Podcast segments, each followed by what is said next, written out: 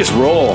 Yeah? Like I like people Just to imagine that we literally walk into the room and just go, yeah. It's kind of what Yeah. we just did. Sort Just of, like- but there was like ten minutes. There's Yeah. no time I to like basically waste a ton of good content that we should have recorded, I- Right. which is usually how we Right. I get it, Mike. I get it. Okay. A- AJ Vins, co my co-host, my producer, Wolf Den Wares, Wolfpack Productions, making us feel at home in his awesome new house. Hey. The studio's looking good, man. Is it? It's coming together. Can I can I say I should have run this by you, but can I say Yeah. that if anyone wants to record a podcast, that they can come do it at your house? Yeah. Am I allowed to say that? You could say that. Not our podcast, just like, hey, I have an idea. I'm going to do a podcast about dog shit. Yep. And then they'll be like, yeah, Nice. uh, come I'll- on to my house. I'll give you 15 to a half hour if you can come up with that much content about dog shit. it's just one episode. yeah, it's absolutely. Well, if you can believe it or not, we are on episode number 23 of the Cedar Rapids Music Scene podcast. Thanks everybody for listening. As always, uh, doing another artist spotlight today. Got my buddy Dick Prall and Billy Barton uh, of the band Dickie. Can I say that of Yeah. the band Dickie? Is Yes, that how you you is that how you announce yourself? That's how we do it. Nice. so, it's so. Dickie, Dickie's a newer thing though, right? Like It Dickie's is. of like maybe three, two, three years ago. About three years ago, a little about three and a half years ago, we released the last record is Dickie, and the reason it came about was that you know my uh, my my family always called me Dicky growing up, and I always hated a I hated the name Dick, which is I'm sure Richard is a your- real your shocker. name, Richard right. is my name, but my father was went by Dick, and I'll, I'll try to make this story brief. But so got I an hour, grew bro. okay. I'll just take up the hour about my name, be perfect. So I grew up with that name, and I you know I hated it, uh, especially in a small town. It, you know, it's just it sucked. Uh, hard to meet girls when your name is Dick. As, you know, the chuckles happen, and you, know, you put your head down and you run out the door. um, and so I tr- I moved to Denver, Colorado when I was 18 years old. so And- 1976. so back Yes. in you know 1876, um, and I was like, "This is my chance. I'll just I want to go by Richard. That's my name." Yep. And uh, so I, I did for like almost a year. And see, my father passed away when I was very young. I was four years old. So um, I had this tremendous guilt.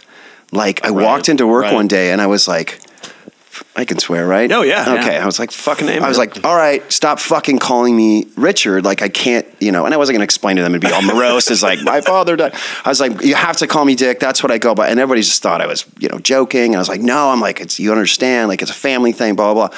So flash flash forward to. Um, 2015 when the record came out and i'd been working with um, this violin player and uh, a drummer and we were doing this three-piece thing and they were you know really invested in in uh, you know the music and i hate to use the word project but Yeah. what we were working on and i th- it was just i felt like we should be kind of called something more cohesive Right. rather just under Dick Prall. And it's not like everybody knows who I am for crying out loud. So let's release this record as Dickie. And it can Yeah. be like this malleable band thing, but it's still kind of anybody who knew me from my solo stuff kind of called me Dickie because Right. once they kind of knew me, you know, it was my nickname.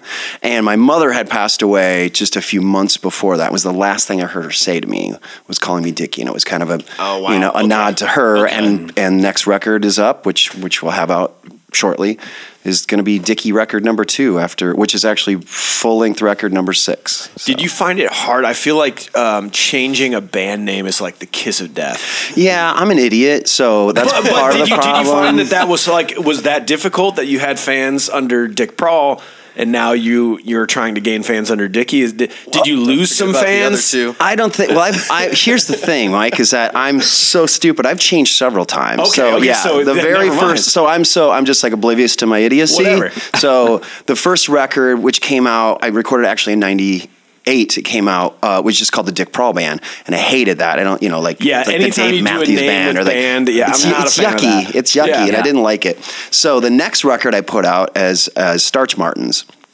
and that was our yeah that came out in you know whatever 2001 i believe and so and then i went then i started touring so much solo after that record then i just went with dick prall i was like this is stupid that was you, was just you. yeah right? because it was confusing to people when i was out on tour You're a band, but you're, it's just one person. yeah. exactly. Which is like there's you know there's like Babybird and you know there's all Of these course, bands that yeah. were doing that kind of stuff. Um, but it just wasn't sticking. so I just went with Dick Prall and then released two records that way and an EP and then hence boom we put out uh, just the self-titled Dickie in 2015 and then now we got the new Dickie record called Minus These coming out probably this spring. So is Dickie basically you guys, you and Billy? Yeah, and so in the the recording was just was just Billy and I. Because you had a you had a, vi- a string player on had a violin last player. album, yeah. Yep. And a big fan. I love arranging strings. So Oh, I've always had either, you know, except for the first record.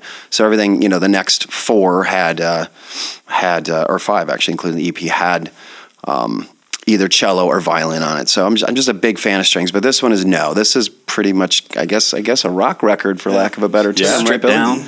Kind of. It is. We had five days. We purposely, so we, um, you know, speaking of Flat Black, when I was kind of originally thinking about recording, I was like, well, may, you know, we should do it at Flat Black. It's a great studio. Well, then I caught wind of this place called the Magic Barn. Magic Barn, yeah. Right? So this gear is all from the Magic Shop in New York City. And, and now, now stop that real quick, Sure. Because I know that there's something special behind Magic Barn. It's coming from that that you said the Magic Shop in New York City. Now Yeah. that recorded, that place recorded like a bunch of really big time albums. Yeah, right? we've got uh, Bowie's last two records were That's done right. there. I believe the Foo Fighters have, have definitely tracked there. Um, Blondie, the Ramones, Lou Reed. So now the same gear that has tracked all of that stuff has made its way to Iowa. has made its way to Iowa, and they've they've really kept it under the radar, which is pretty incredible to me. Um, and, and you know because of that history, which I find very interesting. But the the gentleman uh, Steve McIntosh who owns it, like he bought. Every, I'm He talking bought it. couches and Everything. everything. Like brought Wow. it, shipped it here, and I found out about it, and I called Josh Shapira, who's the co-producer, um, who I've known for years. I've recorded both with with Josh and and Pat Sansone, and I was like, "Hey, man, there's this place called the Magic Barn," and and the minute I said it was all the stuff from Magic Shop, he's like, "We'll do it." He's like, he hadn't talked to Pat yet, and it turns out that the Pat Sansone, the other the co-producer, he's worked. He used to live a few blocks away from that, and has Wow. worked in that studio. So he's like, "I played this piano, I know this board, I know those It was mics." probably he's like, a trip for him, kind of wasn't it? "Yeah, it was like, it was pretty wild." deja vu almost, just walking in to see the same stuff, but in a different room. Yeah, in a, in a place where it's freezing his ass off and it's like ice everywhere, and you know that was a little weird for him. How was the experience there? Was it pretty good? Did you find that it was great to record an album there? it was great. I mean, Yeah. we we had a blast. You know, we had a blast, and we had it was very different. I'm used to taking time and lots of layers and lots of production, and Pat and and Josh were just like five days. Let's lay some parameters down and see what happens. You're a two piece. Like let's try it. Let's let's keep it that way. And they were kind of like you know, but we, we'll keep it open. You know, if we want to do more stuff, and Totally. blah blah, we will. But that's how we kept it. And Billy stepped in and did a lot of like we filled in the low end with like running a Telecaster. Um, through a bass amp Oh, and really? putting lots of fuzz and distortion on it and a little trem here and there. And so, yeah. So, I mean, we haven't even heard the, the, the last of it. Pat took it down to Nashville to finish some overdubs. Um, and then we'll get it back. We're, we're supposed to have it back by the middle of March. Nice. Yeah. So, so I mean, like that, that's a speedy process in the terms of. Oh, what yeah, I was shitting would in my pants normally the ha- Like, let's go back twenty years. Like a band's going to spend eight million dollars in a studio for a year and a half to record an album. Yeah. Where nowadays it just seems like, listen, we this is the time we have. Let's get in. Let's make sure our shit is together and let's go do it. Because they used to like write the album in the studio. Oh, you know? yeah. like you can't do that anymore. I'm pretty sure Dick was still finishing lyrics. Oh, Yeah. Ly- lyrics. Let's Yeah. just be honest. No one listens to those anyway. He's gonna keep changing them. yeah. Yeah, it's like true. I mean, I think, I mean, and there was the gluttony of the, you know, the end of the 70s and going into the 80s and Right. Partially into the 90s where yeah it was like it was big studios it was like all this elaborate production and you know you're listening to snare sounds for a day before you even Yes. start tracking and Yes. you guys as drummers i don't know if that would drive you nuts or if you'd like that but Well, it's maybe like Lars Ulrich should have spent a little more time uh, working on snare sounds for that last Metallica album. You think? He probably should have. Pro- or maybe they did, or maybe that's what the That's- that's process what the is. is you process spend thirty days just listening to snare sounds. It, it's too much of a, you know, Oh, like when you walk into a bar. I'm gonna I'm gonna bring this up to you, Billy. Like Mm-hmm. if I walk into a bar and they're like. Here's our beer list, and there's 87 beers on there. Yeah. I just revert into a little shell, and I'm just like, give me a Coors Light. Yeah, you know, boom. like, Oh, yeah. too much choice. too much sometimes is, is It's going to cause it's overwhelming. it's going to Yeah. cause more 100%. issues. So so maybe that's the the way with like just getting into that studio and having five days and being like, this is our sound, this is ready to roll. I, I, I mean, I hope so. I hope. Yeah. that- I hope the results there because you know you look at like Bon Iver's first record, you know, um, for Emma, like he just went out to his cabin. It's true. You know, and his percussion is based on found sounds and doing stuff like that. So you know, it tells you like the song content has to be there. you know, there were you know tons of records. My former brother-in-law, I mean, they spent a buttload of money, uh, Interscope Records, making their Oh, record. Right, so it was a big thing, um, and you know, they spent all this money and then it kind of got shelved. They didn't really do much. They had a change in A&R person, which was the typical label thing is, you know, mm. either a change in A&R, A&R person or, and actually the president at that time had changed, wasn't a fan of the band and just So was like, yeah, I know we put a quarter, they put over a quarter of a million dollars Wow. into the, making the record and then put $5,000 towards oh. promoting it, which is basically setting it up to fail. yeah, And- that's like, well, that's death. and those days are over. And now you can you know you can do home recordings and you can take your time Yep. if you want to in a digital format. It's much simpler now. This this is the first time I've recorded on two inch tape since 2001. Oh, wow. So we're back to to that. You know, That- so which is good. It's coming back. I mean, just the the overall analog warm sound. I mean, that like with the vinyl. Uh, Oh, vinyl's back, baby. Vinyl is back so hard. Yeah. You know, and it's been back for a while. So I think you're going to see the ease of the digital world is great, but also if you can, if you can get, if you can work on that analog uh, tape and everything, Yeah. I mean, that's, I think that's pretty huge. should. Yeah, you should. If you have the opportunity, you should, right? And there's that beautiful marriage now of, di- of digital and and to like we Correct. didn't do we you know we're not splicing tape and all No. that. It's, we're running it through. I mean I'm not anyway. They're running it through Pro Tools. So yeah, you don't want me touching anything. Have you uh, have you worked with a producer on a lot of your albums? Um, most, yeah, most I have. So the first one we worked with John Sveck out of Iowa City at Yep. Mistral Studios. The second one um, was with Rick Barnes at Rax Trax in Chicago, and then it was mixed and mastered, mixed by um, Chuck Allen and Ken Coomer in Nashville, mixed by Jim DeMain at Yes Master, um, or mastered, excuse me, and then what do we do? Josh Shapiro did Fizzle Buzzy. Josh Shapiro did Weightless. I produced um, the EP, and then I produced the last Dickie record. And so back to working with producers, which is awesome because How is that though? I, I've never. I, I've been on multiple albums. Old bands have recorded albums. I've never truly had a producer involved. Um, and, I, I've heard stories. I mean, there can be the guy that's like, "Oh, you Oh, should yeah. do this," but like, how do you? How do you? How does that actually work? I mean, how? How is there that marriage between what you want to do and what somebody's saying maybe you shouldn't do that? I, I think you first and foremost you have to understand you know the process and be very you know transparent with whoever you're working with. I mean, you got to give it up. You got to walk away from it. It's going to be a different album than what you've conceived. It just is. When you hire that producer, just go. Well, for the this is gonna- most this part, end up different than I yeah. thought. And a good, you know, a good producer is going to ask you what you're comfortable with. A good Yeah. producer is going to ask the questions to kind of drill down to get some semblance of, of your, you know, your comfort zone and kind of bring their thing in. I mean, there, you know, there are a myriad of different ways to run it or you know to cut it up Yeah. you know where some people are like shut the fuck up sit down and we're gonna doing Yeah. this you know but that wasn't the case i mean i appreciated them you know what do you think and i literally was like i'm like i'm, I'm not going to weigh in like Tell me what's good. What's First off, Yeah. I talk way too much, and then it'll just go on. That's why I wanted you to be a guest on this Yeah. podcast. I just thought it would be great. man. Eventually, you're just gonna walk away, and I'll just keep yeah, going. I'm still going. yeah. So no, I was. I'm. I'm excited because uh, I mean it's a lot to take on the producer role because you know ultimately you know.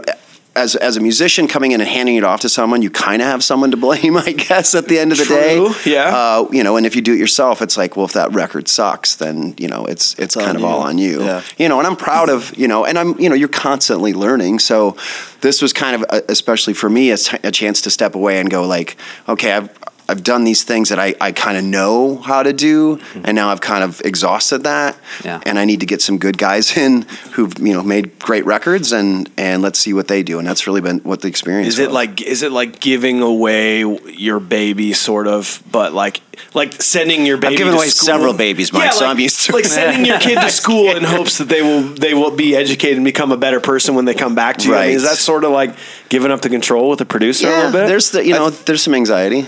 Yeah, I think they definitely do want to, you know, see your vision through though. Mm-hmm. You know, like when we talked to Pat and Josh, we are like, we're it's two piece. We want it to be a big rock album, and so when we got to the studio, you know, Dick and I had these ideas of having these big sounds, like a, a really nice guitar tone, uh, big John, uh, big Bonham esque drums, like lots of toms, lots of cymbals, and we ran through a song, and before we started tracking, and Pat stripped everything back. Really? So it comes down to trust. He's like, don't do that, don't do this. He's like, do a That's a little good bit less, do this. And then we get into the control room after tracking, and it's massive. Yeah. So like you, it, you just got it's all trust with these producers. Well, it's, it's different. What, what they're gonna. Yeah, what's going into like the microphones is not always what's coming out of Exactly. the final product, and I think people forget. Kind of like as a drummer, Billy, like you know, like the way your drums sound to you sitting at Mm-hmm. the kit is totally different than what it's what it sounds like coming out of a system. You know, Oh, yeah. so like you have to put that trust in your sound engineer or your your sound guy or whoever that like they're in control. They'll Your take drunk care brother-in-law. It's, Yeah, Or it's good. Bring happens the far too often. Bring the cymbals up. I want more in the mix. Yeah. Dr- Drunk brother-in-law. well, um, how did you guys? We usually ask a lot of musicians, like how you know, how did you guys get started in in loving music, and how did you get started in playing music? Um, you want to hit? You go first. you want me to go? Are you do local you have to think about it? Uh, I'm not. I'm from Michigan. You're from Michigan, Dick. Are you from around here? I'm from Sheffield, Iowa, Okay. by Mason City. Okay. Yeah. Yep. So I'll start, I guess. All Yeah. right. Well, I guess uh, Well, how much time you got? I got into music pretty young. I mean, my family was always pretty uh, musical, I guess. My mom sang, dad played guitar. He couldn't sing though, but uh, when I was in fifth grade, I heard uh, John Bonham for the first time, I think, or first really heard John Bonham, and I was like, "Yeah, I want to do that." What is this? I Yep. need to know. I was like, I want to do that. So fifth grade, I, would- I asked my mom for a drum set. She's like, I won't buy you a drum set till you learn how to play piano. Really? And I was like, I'm not going to do that shit. So I, yeah. I mean, in hindsight, I probably should have done it. Yeah, but. I, I know a little I bit of piano say, I now. wish my mom would've said that. Yeah. but I ended up uh, dog sitting my neighbor's dogs like all summer long. Saved up money, and come sixth grade, I I bought a drum set and started shredding. Yeah. And then a year later. Uh, Bought a guitar from a neighbor and asked my dad how to play a couple chords, and then started writing songs. So you're not a lessons guy, really. Like you're you're a. I'm going to get this instrument. I'm going to learn how to play it. Yep, pretty much. Yeah. Yep. I mean, if I can hear it and it sounds decent, I mean that that's Yeah. pretty much what I do. Well, dude, there, there's something to be said about that because I, I know that there's, especially when it comes to drummers in general, like.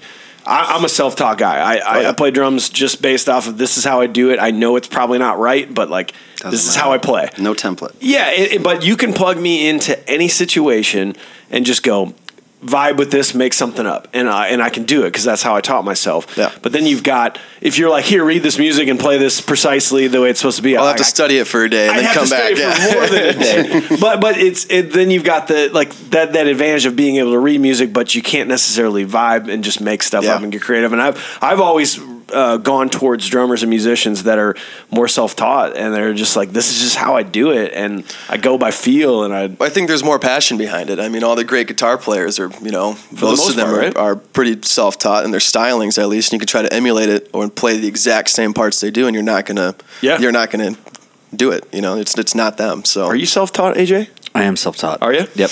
Uh, I did take so I was self taught for the longest time, and then I got to got to college. I got a scholarship for guitar at Kirkwood. Oh, right. Um, Without being able to read music? yeah. Wow. Um, and then uh, so I took that scholarship and joined the jazz groups and everything there, and then. Uh, I just kept going through that guitar lessons, took some more formal education on it and everything, and then uh, then it just went. I went right back to where I was though, and I just went all the way back to feel when I started playing up here in different bands. But it's nice, you're, Billy. You're probably you probably at one point did learn how to read music and maybe take a couple lessons. yeah, right? year, like every other year or so, I, I dive into theory to figure it all out, and then I forget about it. but but I think that's very important though. Is like it's nice to teach yourself, but then also like you get to a point where you feel a little stuck sometimes, Yeah. and somebody needs to just be like, "Well, check this out. Like this is how you read this. Like you'll be all Yep, right." yep. Gives you a little push. A little bit. Yeah. Yeah. I was I did like marching band and orchestra and, and all that in high school and and then when I was going to college, uh, I was uh, doing an audio tech program and uh, they required theory and sight singing, Yep, ear yep, training, exactly. and piano and all that stuff. So so I, I relearned it then and, and I have forgotten most of it. Those years on the road. but I have an forgot it all. idea, you know, I know the terminology. Yeah, yeah. But like I might be able to YouTube it and Uh-huh. remember some stuff. Yeah, just kind of yeah. What about you, buddy? Uh, s- I mean, I started. I mean, I was never playing an instrument at a young age or anything like that. I started very late. I mean, music was had always been in the household after my my pops passed, and there was six of us, and my mom had to go back to work. Like there was always music playing in the house, and it was the Beatles, which is pretty much the, the consensus to play. So I Yeah. I knew like all these Beatles songs by the time I you know I was like six, like knew all the lyrics, and so I fell in love with that. And then you know just being music loving family, got into a lot of like indie rock because I had a cousin who went off to college, Totally. and I got into REM and Who's Husker Totally. Du and the replacements and all this. And I left my hometown, like I said, when I was 18, I think. Yeah, 18 or 19, and moved out to Denver, and I started pissing around with some guys. That was just know, to move out there. That wasn't like a music move. That was just a, No, like, I'm huh, just I didn't even Iowa. play. See you later. Okay. Yeah, I didn't play an instrument or anything. And so I had moved here actually in 1993 and you know was playing in in some bands as the singer guy and I had songs in my head that I wanted to try to figure out and I'd worked with other tried to work with other you know musicians specifically guitar players to come up with these chord, chord progressions I didn't even know what a chord progression was but You just heard someone say the term. I, someone used the term. I, I just went, ran with it. And so I was almost 26. I went and bought a guitar and taught myself how to play. And two years later, I had a record that I put together, and that was the first record. And So you're a little late to the game for most people, yeah, right? Yeah. yeah. We used to like Christina, the former violin player. We started at the same time, and we're 20 years apart. Oh my god. Yeah, so That- she was five studying uh, Suzuki, Classically and I was, trained and I was 25 just learning by ear. So But that that so I, I think I've brought this up before. Like one of the best things was ever told to me was my drunk uncle, my drunk Irish uncle. that would, I brought this up to him. He's like, I don't remember saying that, but it sounds cool. He he took me by the arm. He goes, You see, Mike, there's two things every guy wants to be when he grows up. He wants to be a famous athlete or famous musician. He said the problem with athletes is you hit about 36, 37, like, sorry, it's not going to work out. Like, you're going to keep going downhill and it's only going to get worse and worse. But with musician, like, for the most part, you're going to consistently get better. Yeah. I mean, like, eventually you're going to hit 80, 90. Like, it might be kind of tough to thrash around the drum set a little bit. But, like, like I, I kind of took that to heart. I mean, if music's it doesn't matter when you start man Yeah, like no. you can literally start whenever Mm-hmm. and and whether it's just you sitting in a basement playing a guitar finding that fulfillment and that enjoyment at 50 years old or Yeah. like you going oh i'm actually pretty good at this and like let's write some songs let's put an album I'm out still figuring that all, all still- that you're out. still figuring it yeah. Like, how And did I'm that s- happen? I'm still chasing the perfect pop song, but you know, isn't that isn't that a beautiful thing though Like, Yeah. no one's ever gonna write it No, exactly, and that's you know you look at your heroes and the, you know the kind of the road that they've carved out in front of you, and you steal what you can and and use it to your your advantage if if you are able to, and you just keep making records. Yeah. You know, Yeah.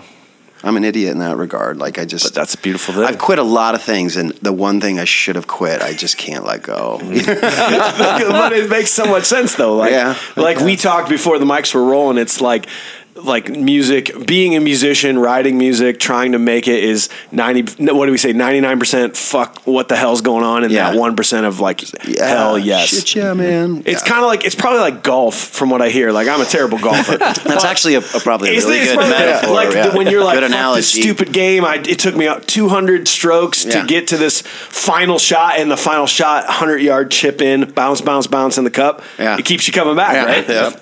That For all those moment. times you're playing with nobody in the bar to that one show. And there's a lot of that.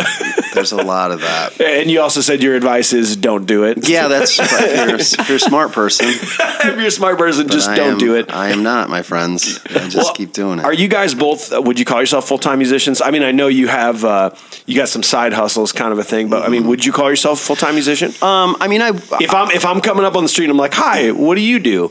Are you gonna say a musician? Probably no, Yeah. I would. Yeah. Okay. Yeah. I mean, it, it fits in spurts. I mean, there are times where that's all that's all I've done, and then and then there's times I'm I'm almost homeless, and then I decide to to get a job and eat again.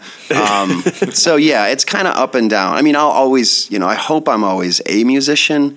Um, whether or not I think I think it's there's a lot. I mean, look at Guided by Voices. I mean, um, Bob Pollard. I think he was a teacher until he was in his early True. 40s. You know, um, it's kind of there's no template. It's just basically if you want to play, play. If you don't, don't. And I like I said, I still want to play. I'm I'm I'm much more interested in writing and and being Right. in the studio and making records than I am with live stuff. That's just my own weird. Really? thing. So If you, I could you would be rather write write albums I and- instead of getting out yeah, and playing it? if I could play, if I could do a, you know, a, a what's his name from the Beach Boys, uh, Brian Wilson. If Yeah. I could just like be in my PJs and hang out in the studio, make Yeah. records, and not you know just for myself, but for other people, that's absolutely what I would. Have do. you ever even gone down the road of like of like writing for other people? Not necessarily. I've you know I've I've I've worked with other people. You know, Dave Tamkin is is kind of the first example of me producing and something I've always wanted to do. And we had a really good time. I would love to do it, and I think part of that is, um, you know, making a yourself accessible and having the confidence to do it. B, I think it is location. Um, you know. I, in Nashville and pl- places like that, and not like it can't be done here by any No. stretch. Clearly, I mean, the, the first time I produced was over at Ting, Tim King's studio with with Dave Tamkin, and now working with Drew Hearn um, in May at at Flat Black. I mean, I'd love to do more of it, but it's also accessibility, and you know, I'm you know, I'm trying to do my own thing as well. but you know, if if if someone was interested in working with me, I would love to do that. You know, So you be fun. actually saying that you don't necessarily like playing live as much as writing, like probably the Right. producing aspect is making a lot more sense to you. Oh, right? absolutely. Like behind the scenes stuff and yeah, it does. It, it does make more sense to me. yeah. um, it, for for a lot of reasons. I I don't. it's a weird thing 'cause- because you want to you want to make a record, you want to share it, and there's there's a narcissistic like piece to that. Let's be honest. I mean, if you know if you didn't want people to hear your music, then don't It's like, don't do- step up to one of these and start singing into it, you know, and hitting record. Like you do want somebody to hear it. Of And course you do. So there's there is that. you can pretend like you don't. Yeah, you and you whole don't get to is yeah, you don't get to pick your audience, like all these things. So there's no ideal way to do it.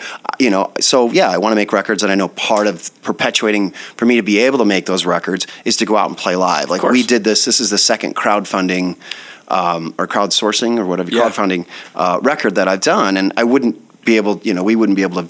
To have done that without Right. going out and building up a you know a, a- base of supporters who want to help out and do it all over again. I mean, crowdsourcing in a lot of ways is is the new uh, and for a while has been the new record label. You It- know, It totally is, and and I have that on my list. I'm glad you brought that up. I mean, it it really in today's day and age, it's not like you're a great band. Here's seven million dollars. Let's do this thing. Like it doesn't. It's never going to happen again. yeah, and I don't even know how that happens. But Yeah, like, how did that even happen like, place? yeah, and it's like how are you getting like how major? You know, you've got these major label. Clearly, there's still major label artists, and I'm just how does that channel happen? How do you this? Like not like hey man, I want to get in. Like my music is not built in that way. I mean, Yeah. I'm, I'm come from the world of Husker Du and replacements, and like there's a different, you know, it's a it's a different world, you Yeah. know, mm-hmm. and. I, it's, it's it's amazing to me these you know multi million dollar deals. I'm like I've never seen this person in a small club. Who the fuck are they? You know what I mean? It's Yep. it's stuff Well, like that. the fact that, that you're not making any money. Uh, like, where's the money? Like, look at Where's look at somebody huge right now. Where's Like, the where- money, where's the money? Where's the money? Like, you know, it's not it's not off album sales. Like, that's not happening Fuck, it's anymore. touring, man. It- it- and, and even then, now, like record labels are now. It used to be touring was the only way this band, like you know, five years ago, that's the only way a band's making money is touring. But now you're on a label. Now labels dipping into touring now too. They're they're like, okay, well, we're gonna get a little bit of that. We're gonna get a little bit of that. And I just, I'm a firm believer. I don't really think you need it anymore. I- like, I- In this I- day and I age, agree. In this day, sure, you you don't. don't. You You don't. don't. The need labels need the bands, man. Like, that's Right. the thing. Is like the labels need the musicians and the bands. There's a time where um, this is Bands need the It's a labels, little bit. It's well, yeah, absolutely. And there was a, there was a point. This is going back into kind of the hardcore. My hardcore days and stuff like that, and post-hardcore music and everything. That being said, it was a there's a band um, that came about that was completely built by the label as an engine to move and Yep. start moving albums and and uh, se- selling and touring and get them on the road. These guys didn't know each other. They didn't write the album that they were going out and playing. They had the look, They had the look. Yep. They put them all together. They had all the pieces and the parts. They put them in a van. The thing, the band lasted. I think a year and a half before it just started to crumble Yeah, because there's just you're just you Yep. just through all these musicians gave them an ego, Yeah. and then said, "Well, let's just see what happens." like the opposite And of I'm what sure should that because they I'm already sure had the one as it was. I'm sure they Yeah. just pumped them. I'm sure fuller. that exactly. you know, I'm sure they the topped drama out the that, PSI on their, their Yeah. egos. I'm sure the drama that came along with it is also uh, as as much a part of that to help in the social media aspect and like you know to fans and, and Yep. everybody else surrounding it. So it's pretty interesting. I don't What, what was your experience? I mean, you I know you did uh you did you just did Kickstarter and you did like a pledge music. Pledge music prior, yeah. What, what was your experience with both of those? Like you said, like they, this couldn't happen without it. I I've heard some mixed reviews. I've heard that there's maybe a little anxiety in it that like, Oh, A God. little. like like and I, I've never done but I can imagine like the, the waiting for the dial. Dude, like, it's do horrible. people actually give a Oh, shit? yeah, Are they going to rough. pay It's- money? It's, fantastic when it happens, you know, and if it doesn't, and thankfully, you know, we've avoided those bullets. because you just you just hit your Kickstarter funding. Like you guys are good. Yep, You did your so thing. We, yeah. we, you know, we scooted a little bit, a little bit beyond it, Hell and yeah. and that was great. And so it Not happened. without a few scares though. yeah, totally, we had a couple. We, yeah, we had we we definitely did have a scare. We had someone whose credit card got compromised, and it was a it was a, a pretty big chunk. You know, and they they said that they weren't the I shouldn't say it was like a big chunk. Was it enough that could have? It was. It was like on the last day. It could have Oh, actually yeah. affected whether No we way. got the. But the you know, but the guy was amazing, and he was like he made it happen because it was he wanted it to go through, but like the the the, the he- transaction wouldn't go through. Yeah, he, he already had, he already did it. So it was. We found out later. It actually wouldn't have been an issue if, if his card had been compromised. you have like Oh, a seven day window, and he could have flipped it. But we didn't know at the time because mm-hmm. we had till eleven fifty nine Oh on Monday, God. February eleventh, and I found out like at like ten o'clock that morning. Come on. So yeah, in a you know a little over twelve hours, I was like, we could be righteously fucked. and he came through, which was fantastic, and it happened. So there, yeah, there's a ton of anxiety, and you got to set your expectation. I mean, you want to go just a little bit beyond. I think what you're comfortable with. Yep. Because it forces you to like you know do your homework and Yeah. and market it as much as possible, and um, you know so we I bumped up from the last one, and I'm you know I'm glad we did because Yeah. we could get you know we can get Josh and Pat to come do it. We can work at a place like the Magic Barn um, and have some fun in that regard, and then have enough to you know burn you know make the copies and blah blah blah and, and get some merch out of the deal and you know and as you know everything goes into you know, Of course. to the record and and the release of the record so it's I think that, I think nice it's relief. such a cool way for. I mean, like you are you already have the fans that want to support you. Like they're going to buy it later, Right. So like like help us out now. Like we want it now, and it seems like for the most part, anybody that I've known that's done it has had a good experience. Other than the anxiety of like, Right. are we going to hit it? Okay, now we hit it. Now are we going to finish the album? I'm so Oh, scared. yeah. Like I mean, all that. There's a lot of pressure built into that, but. and and you feel you know it's it is this weird thing especially the first time around it you know it was it was certainly um, I, I felt it a lot more but just the idea is like you're asking people like You're begging them for to money. mo- give you money, you know, and then but then you got to consider, you know, and I think that's part of the culture in in our country too is like, you know, you don't really view art as like something that's like vocationally, you know, important. We love Um, it, but we also don't put a value. Yeah, on it. exactly. And I don't want to get all existential and get into some. No, you that's know, what we're here for. You know, it- it- we've been but- talking about that for months. yeah, so like you know, Canada, you know, it's a great way of supporting artists, and there's a you know, without letting too much out because we're just in the preliminary Oh, of stages course. of this, but we're I'm working with some folks out of Des Moines and to to do like basically do like a nonprofit that's that's based on artist development rather than looking at it as like you know how do we start a label and make money i'm like you know that's kind of how i was first approached or brought into the fold on that and i'm like well if you want to lose money start a record label Yeah. you know the best way the to burn your cash Yeah.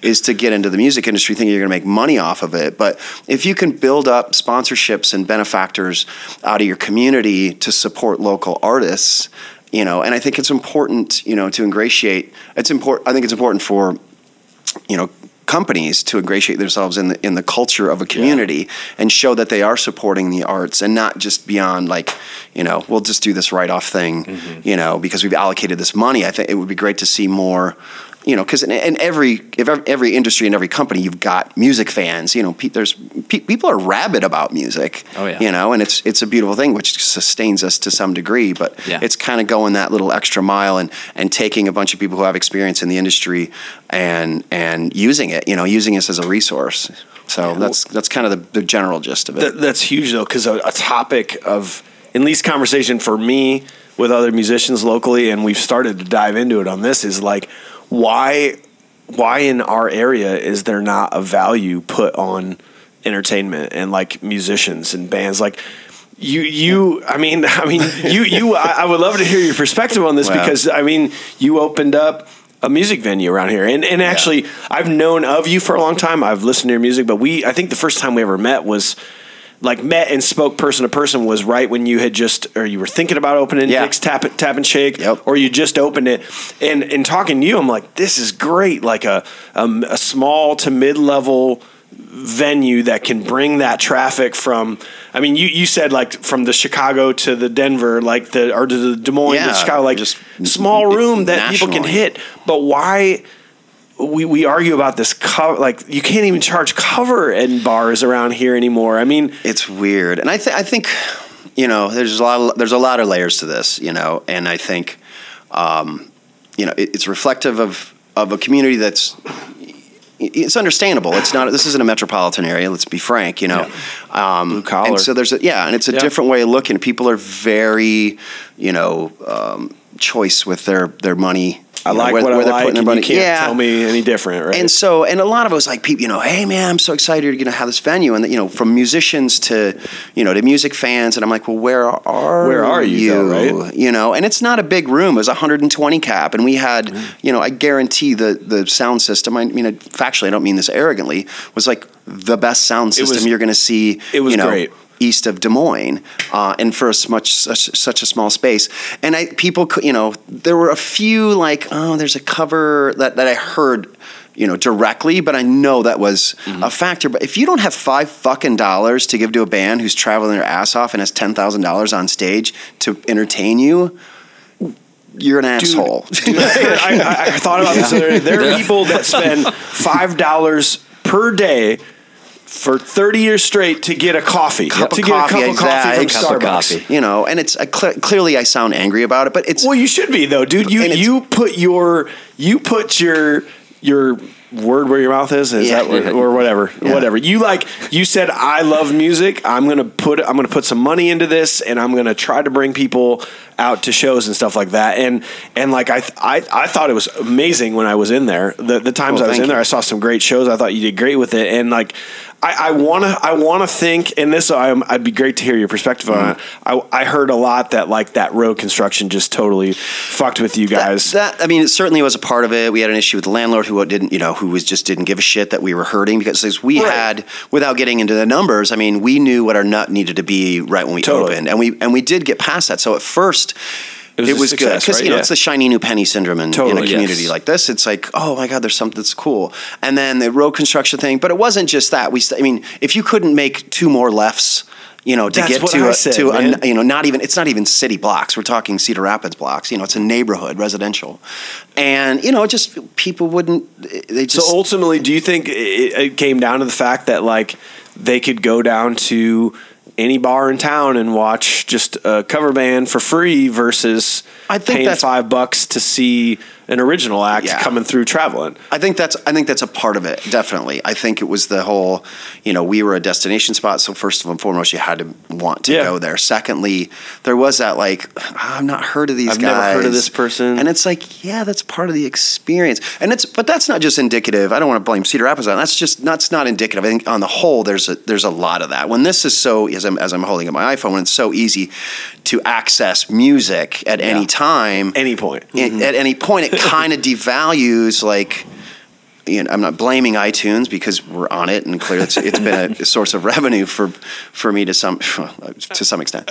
Um, let's be, let's be honest. about that, let's be honest. So yeah, I mean, there's there's was a lot of factors, and and I think the biggest one is that we didn't have enough time to find out the experiment. And so when I you know when I go back to my statement earlier, I was like, if you don't have five dollars, you're an asshole. Like that would that that's threaded through whether we were open ten years or Yeah. twenty years. Yeah. Like if you don't have like if a beer is five dollars, Yeah. you know, a good you know a decent beer somewhere is five dollars, and like if you don't like, you know, there's many times if you don't like it, like I'll give you your money back. Like, just go in for ten minutes, listen to a song. If you don't like it, take you know, and it's like, but even like, I don't even want to do that. I don't even want to waste the time to give you this dollar bill. yeah, it's just like, and then and then come back and go mm. give me that dollar bill back. Yeah. So yeah, and there was a lot of opportunities. To see, you know, we brought some, you know, some great bands, and like, and and on average, our, I, you know, to be fair, like it was like five to ten dollars. I think was really our, mm. our Yeah. cover charge, and we had like, you know, we brought Mark Letarian, who's Yeah. amazing. That was know. the opening night or No, something. yeah, I mean that was twenty bucks, but you know we sold out. Like it was Yeah. worth it. I mean, there's you know there's value to you know the names as well, and we didn't even get a chance to to get to that side of things. Had we got to the fall, yeah, because you know everybody was doing festivals, and- and, I couldn't Summer. get the, the bands that you know we knew we could get uh, off you know festival season and and you know on off nights. But that was another thing too. We got a sleepy town syndrome. We've got you know I'm going to get somebody really f- fucking amazing. It might be like a Tuesday or a Wednesday. Generally will be one. maybe a Thursday night because these cats are going to Yeah. you know this is a tertiary market. They're going to you know they're going to the second and the, and the number one markets Mm-hmm. when they're doing these tours. So there was that factor too. So it's like we can get these guys cheaper. And you can get this experience, but you're you're not going to get it on a Friday or a Saturday night all the time. So, you know, I, I learned my lesson in a lot of ways, and by any, you know, I'm I'm proud of what we did. I'm happy that You we should be. did it. I Yeah. wish, Yeah. you know, I, I wish we could have had the steam to keep going, and that's where the construction piece comes in, and in tandem with with uh, You coulda held a on, building owner that just probably, and- didn't want, you know, be like, can't you, you know, just give us, you know, some leeway. We'll, we'll come back with that Yeah. money, and he just wasn't he wasn't having it. Like if you wouldn't give us full lease, then forget about it. half of me is a really firm believer that if if an area like this could have that like have you been to you have you played Wooly's or Yeah, been to Wooly's like if. I, my, like half of me wants to say man if we had like a Wooly's in this 700 person venue and you could get these you could get these bands or you could have those special events for local bands during Yeah. the winter time like here that it would just be dope but then half of me goes I I personally don't think I would ever invest in it because I don't know if I believe it could No, work. I mean, that's what brought me to Cedar Rapids was actually negoti- or um, consulting on what was going to be the national. Oh yeah, that's right. So Yes. you know, and that's about a seven hundred. and that was the venue that I'm talking about. yeah. so that was the thing. But I, I mean, once I got to this market and really understood the market. Uh, you know, I, you know, You don't the think folks I was working. do you? No, I was just like, it's too, it's too big. It's baby steps. Yeah. But but seeing that the market needed something, that's what That's prompted what me to start. Yeah, it's like, well, let's start with a 100, 125, you know, footprint Mm-hmm. of a space and not go that big route because even, you know, even Wooly's, even places like, you know, I mean, Des Moines is still a small enough city that you there's a lot of competition for entertainment Oh, totally. dollars. Totally. So you might have a great band, but there could be like a really cool thing happening somewhere else that people are more into and want to put their money towards. So you're going to have, you know, you're not going to pack the Wooly's thing sometimes. And so Cedar Rapids suffers that even more. Yeah, you know that's very true. You know, and there's nothing worse than playing a 700 seater and there's Oh, God. 150 people there. You know, it's Yeah, it sucks for the venue. It absolutely sucks for the for the artist. yeah, you go to a smaller venue, 150 people crammed in a room. That's it's just thing, perfect dude. and Yeah. just energetic, Energy, raw, it's right there. Take Yep. that same amount of people, move into a bigger room, and it's like, oh my god. Yeah.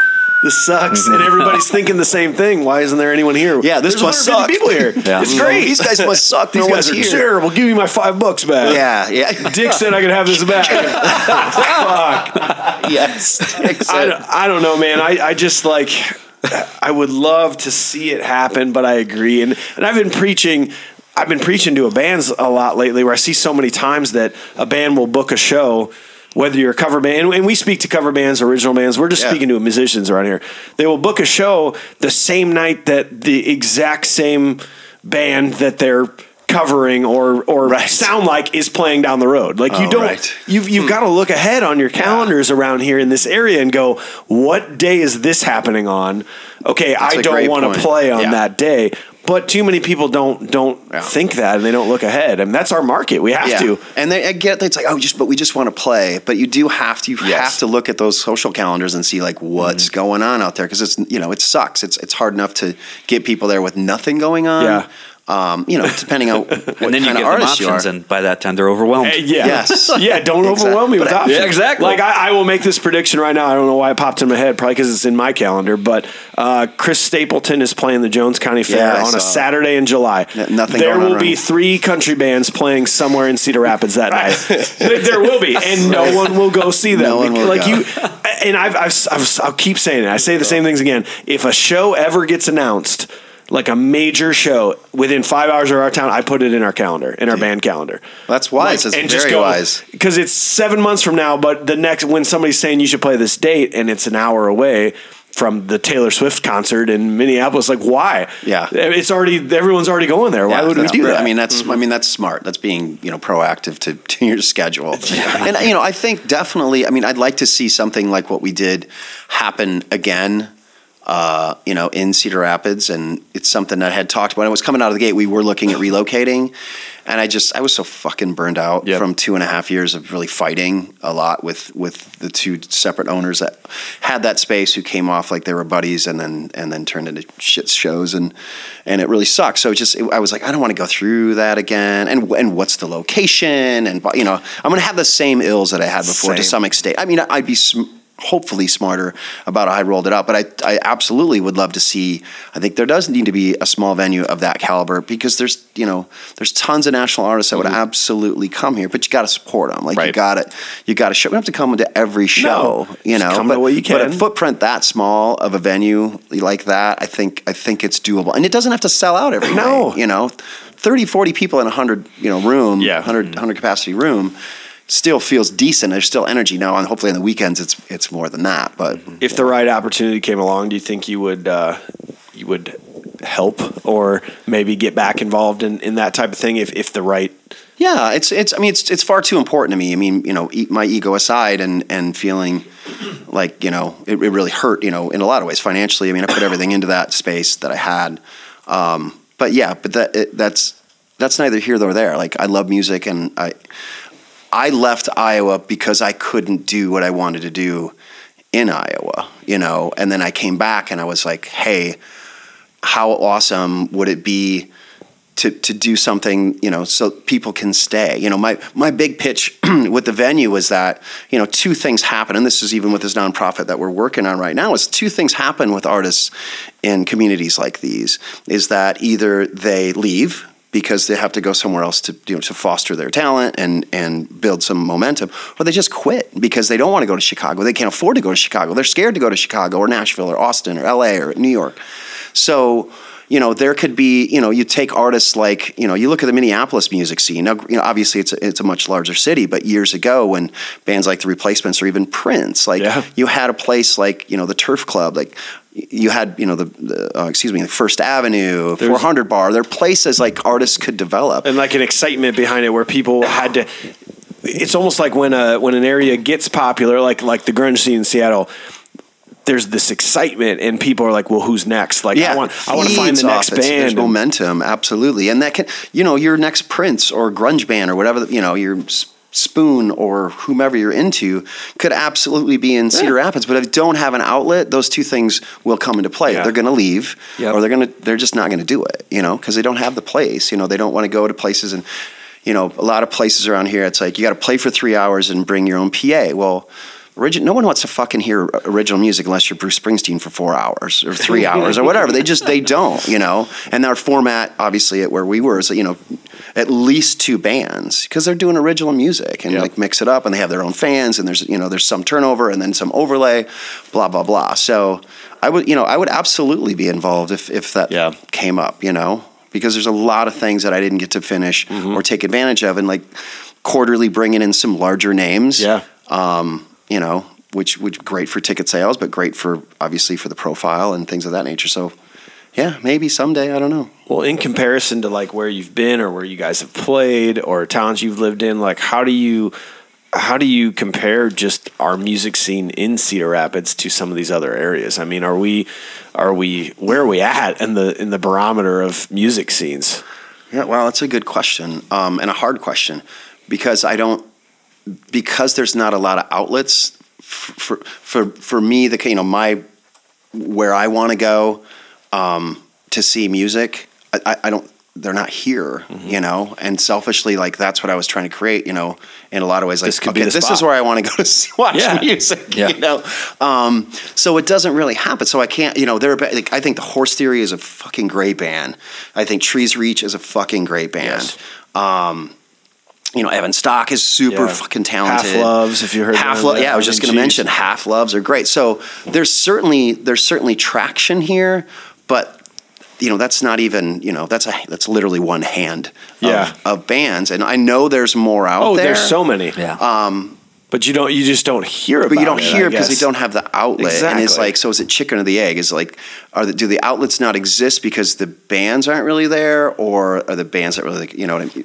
Which which one yeah, is whi- it? which one happens first? So does the do the do the venues foster more bands and more artists coming out? You know, or do the you know do you have to have that and then the venues will start happening and there's you know there's there's a lot of and I'll try not to go off on this because I'm talking a lot already but you know there's a you know Billy hasn't said a everybody's everybody's culpable. I mean the audience and when I say culpable I don't mean that mean way. It's like you know there's the invest- investment of the the audience coming out to see it um, you know the bands themselves doing their homework and putting a good show together you know not just hey man we're just gonna fucking jam for three hours. Like no like Dude, you know, we- you don't have to like dress the part and like be all rehearsed and, and phony, but like, you know, and I'm not saying this is even happening, Right. but you know, just like be prepared, play your show.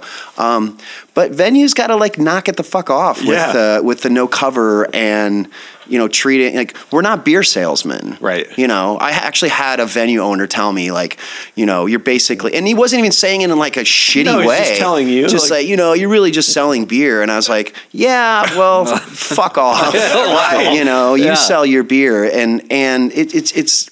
It's it's a real. I mean, that really sticks in your craw when you're just like basically like that's why I'm here. That's why I spend time in the studio. That's I why. mean, I mean, I know it helps yeah, like to, to make great. your bar work, Yeah, but, but also it's a music venue. You and know? e- we're equal partners in this thing. Yeah. You know, you brought me in. A, I need to do my homework to bring people in, and you need to do your your homework to bring people in. You know, like we are supposed to be working this together, but I think there's an idea of like again, and it falls back to like, eh, they're musicians, whatever. That's fucking hobby. Um, that venues don't Mm-hmm. kind of give that respect and understand.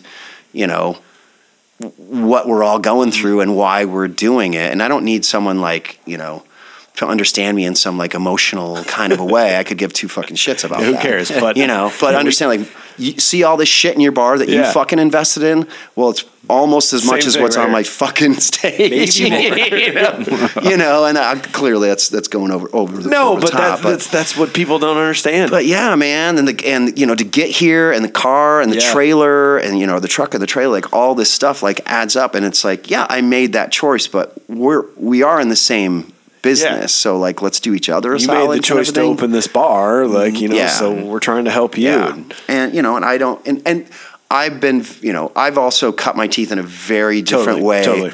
than in Cedar Rapids because I did leave, so I am used to like. Showing up and there's a PA and there's a sound engineer and people aren't eating fucking More, burgers little in more my professional, face. yeah. you know, Well, the like- dinner crowd leaves around ten, so can you not sound check until then? You're like, Right. come on, dude. There's nothing worse than showing up and people are eating food, and you're like, well, when do we sound check? They're like, oh, 10. Yeah.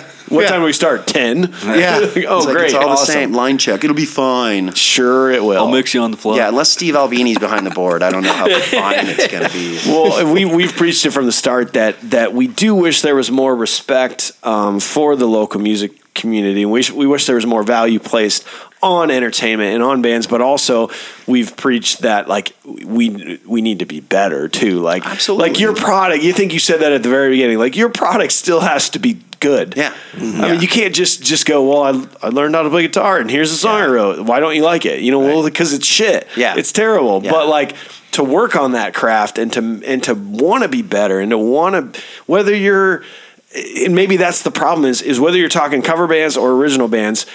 There's what maybe twenty percent that are just like upper echelon like okay this is this is legitly good Right. and then the I rest agree. are kind of muddy in the water a little bit and too often people see the muddy in the water bands and they're like eh, Yeah. yeah, I've, that band's whatever. They're not very good. Or ooh, that that heavy metal band, I didn't really like them. But they didn't get a chance to see that upper echelon Right. because they're they're just not being promoted. Or And I think part of that, Mike, is like, is that going back to like, you know, we'll play anywhere for Totally, anything kind for of a anything. thing. It's like, I, I, I get the mentality because you want to play if you just want to get better, but if you just want to go out and be heard, is a different thing. So it goes back to you know exactly what you're saying. Yeah. Like, don't hide. You know, first and foremost, like don't say, well, man, this is just how we do things. It's our art. It's like, well, there's artistry to that as well. Like, present it in a way, like, I mean, and it's it's it's all relative to the ear. Like, Yeah. whoever's, you know, someone may love it, someone may not, but like to some degree, like you know when someone has their shit Yeah, together and when they you don't can tell. have their shit together, no matter the genre, the style. of- we've all said it stuff. before. Like when I don't really like this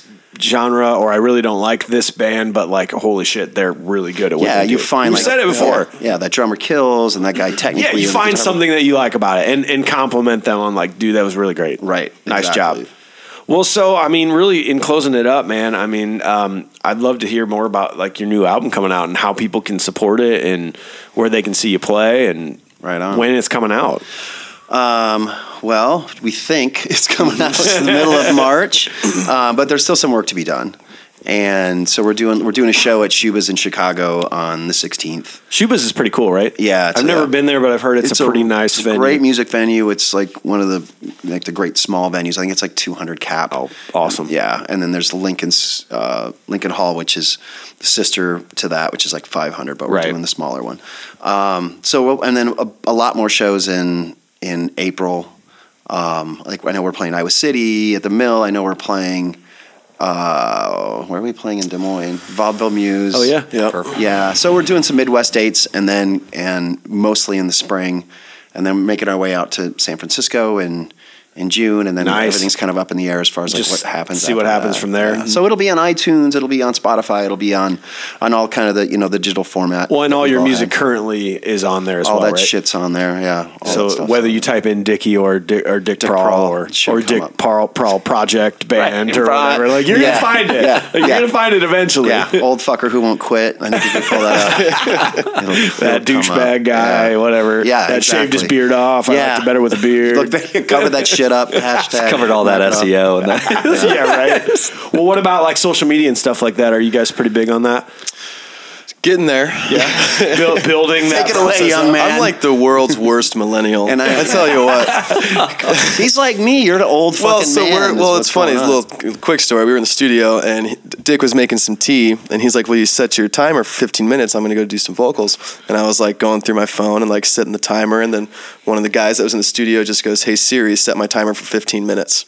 Yeah, and, and, and, it- and it goes sure thing. And it, yep, and it does. So like I'm sitting there like putting my reading glasses I- on, like Wait a minute. Can I tell my phone to like turn the flashlight on? Yeah, probably. Right, hold on a second. How do I do this? Hey Siri, turn my flashlight on. It's on. Oh my god, it's on. She even told me it's on what in case my eyes were closed. Yeah, it'll do Thanks, that. Siri. That's. I mean, that, you're right. Thank you for opening my eyes to Yeah, that. right. 'Cause And I, would've had no idea. thing. I just It's yeah, like a little butler, right? Yeah, there. I like Just the little analog. Yeah, but uh, but yeah. So uh, social media wise, uh, yeah, we're on thing, right? we're on Instagram, we're on Facebook. Uh, there's YouTube channel. do the tweet. We have someone who actually, tweets. our, yeah, our, yeah, we've uh, got wonderful a better friend, millennial friend. Nate Ray. Ray, say hey. Do you, is that a hired person that, that does that stuff for you, or is that more? He's a he used to work actually at the at the Dick's Tap and Shake Room, and he's just become a really really good friend Mm-hmm. and just been really supportive. He comes out on the road with us. He's an incredible artist. He's a great photographer.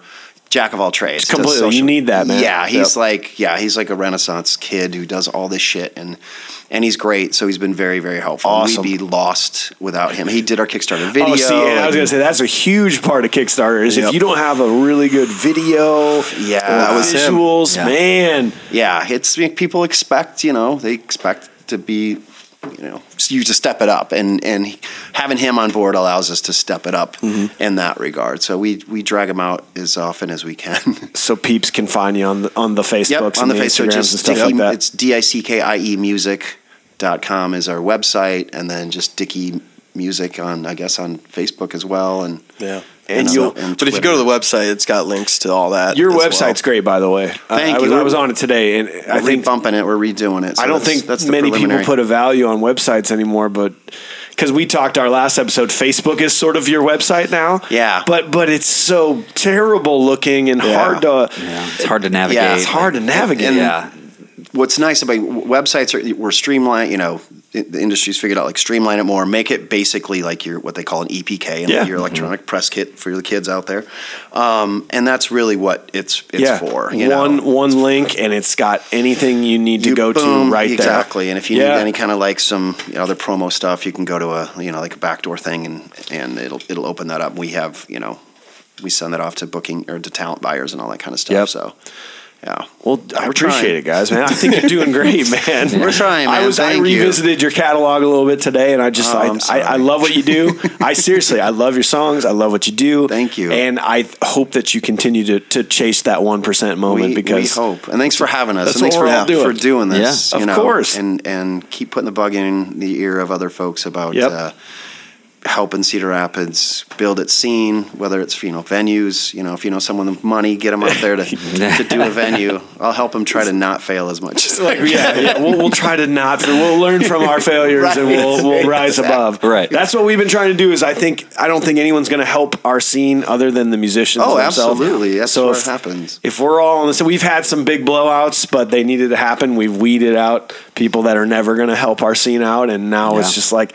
how do we do good. this, guys? Yeah, what do we do? I don't know. Yeah. We got to take ownership of it. No one's going to do it for us. Yeah. It's just the way it is. Well, AJ Vance, thanks as always. Dick You. Prall, Billy Barton. Thanks for having Thank Go you see for having Billy. us. Uh, he makes a great cocktail down at Black Sheep. I do. only only when he's there and he's not on tour. Exactly. Well, thanks, fellas. Appreciate you coming by. Yeah, thank All you. right, Take care, sit on the porch when day breaks. With one extra bowl of cornflakes, you're taking me on again. You're taking me on again. You say you don't belong here, but I can't keep from waiting for the next day to come. So I can shout out to everyone.